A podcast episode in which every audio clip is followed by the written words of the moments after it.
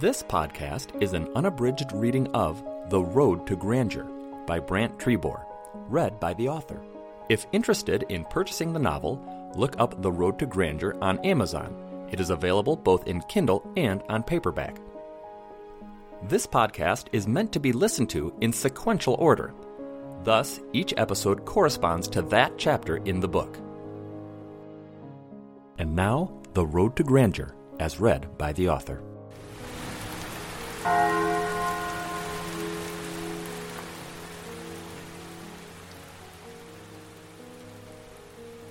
Chapter 1 Running. Jayde sprinted across the wet rooftops of Haines. Three men in black pursued her through the darkness. An arrow smashed into the nearby stone wall, causing sparks of light in the rainy night. The flat top buildings were separated by only a few feet. One slip, and she would fall three stories to the street. Her mind raced as fast as her feet.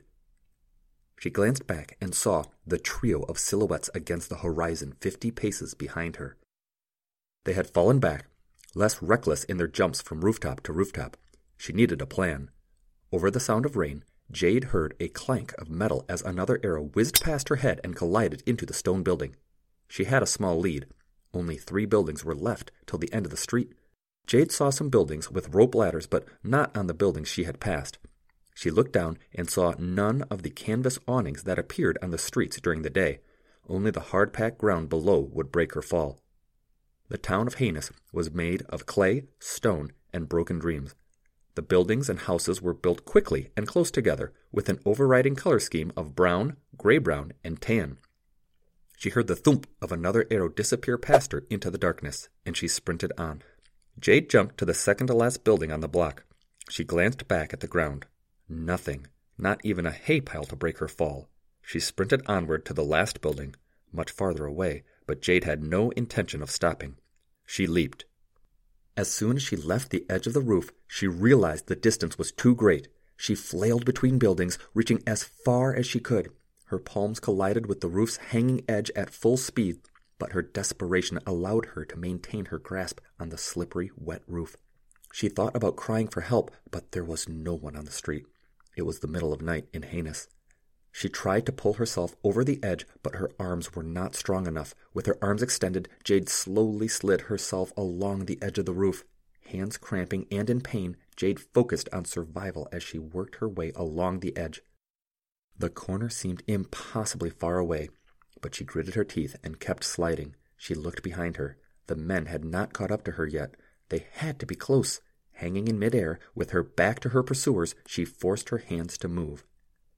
Jayde felt a rush of wind pass right above her. She looked and saw nothing.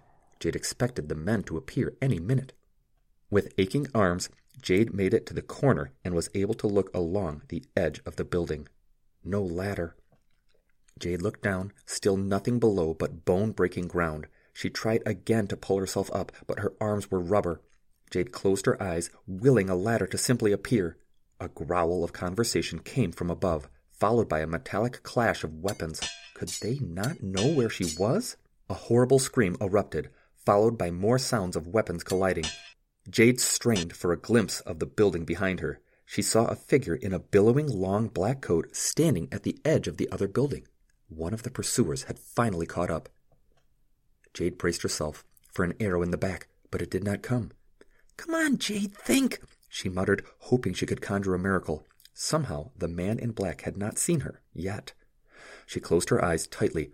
A pop came from the edge of the roof, away from the action occurring above. Jayde opened her eyes and saw a glint of metal through the rain. A ladder had appeared, where before there was nothing. She could not will her arms to move one more inch, much less the entire distance of the roof. Need a hand? A voice said from above. Jayde dared a look. Her arms were burning. She glared at the man. I'll take that as a yes. Jayde felt her body being pulled upward. Relief flooded her. She allowed herself to be laid on the roof as she caught her breath. The figure hid in the shadows. He blended into the darkness and sat on a squat bench, oblivious of the rain. His hair was jet black and pulled into a long ponytail. His angular, pale face was outlined in the occasional lightning strike. He drank from a wineskin, a small amount dribbling from the corner of his mouth. In the wet blackness, it looked like he was drinking blood. You're fine, said the figure, more of a statement than a question. Jayde did not answer.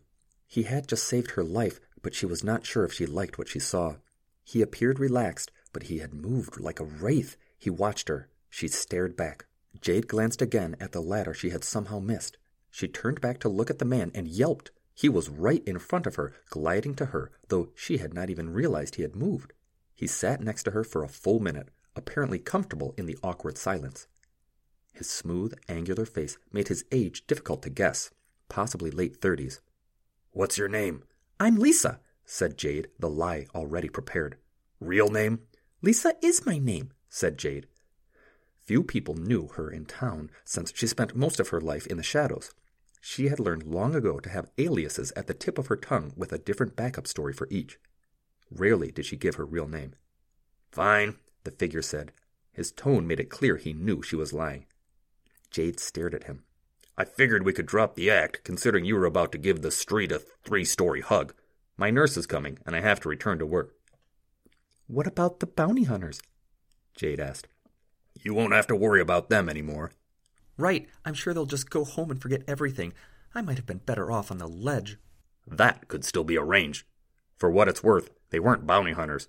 Why were they after you? Jayde frowned. I, I, I don't know. Fair enough. They sat in silence. The rain had resolved and the lightning flickered on the horizon. So, what did you steal? Who said I stole anything? Jayde answered. Men were chasing you, and you assumed they were bounty hunters? What else? I suppose you could have killed someone, but you're not the type. no, I, have snitched a few things. I, I once made amulets out of clay and sold them to travelers, claiming they had protective magic. I, I don't think that someone would hire bounty hunters over that, though. Either way, you're, you're safe for now. How can you be sure? Jayde asked. He stood up and nodded at the heap on the ground. Three shapes created a motionless mound. Jayde yelped in surprise. You, you killed them! I merely did what they planned to do to you. He stood up and walked to the middle of the roof. A hatch appeared directly in front of him. A middle aged female popped her head out of the trap door.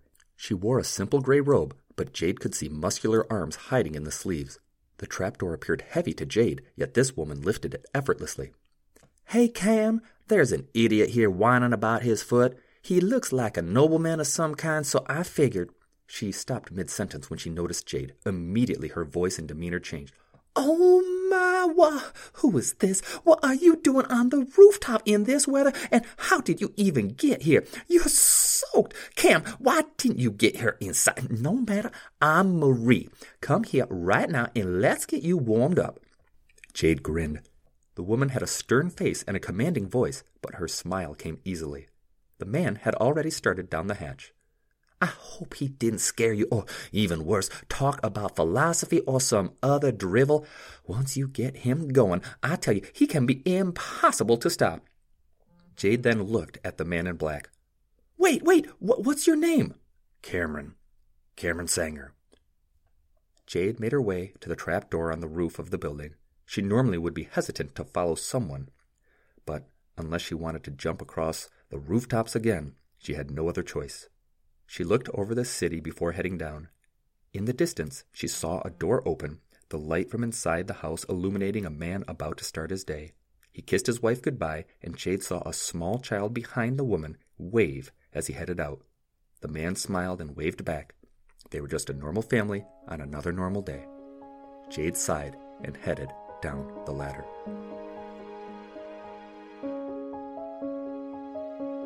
That's chapter one. I hope you loved it. Please click like or subscribe and keep listening for chapter 2.